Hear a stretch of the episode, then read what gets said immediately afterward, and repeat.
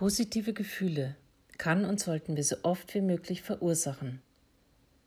Sich bewusst für gute Laune zu entscheiden, ist ein wesentlicher Schritt zum Wohlgefühl. Und gleichzeitig werden wir noch sympathischer für andere und es öffnen sich vielleicht Türen, die sonst verschlossen geblieben wären.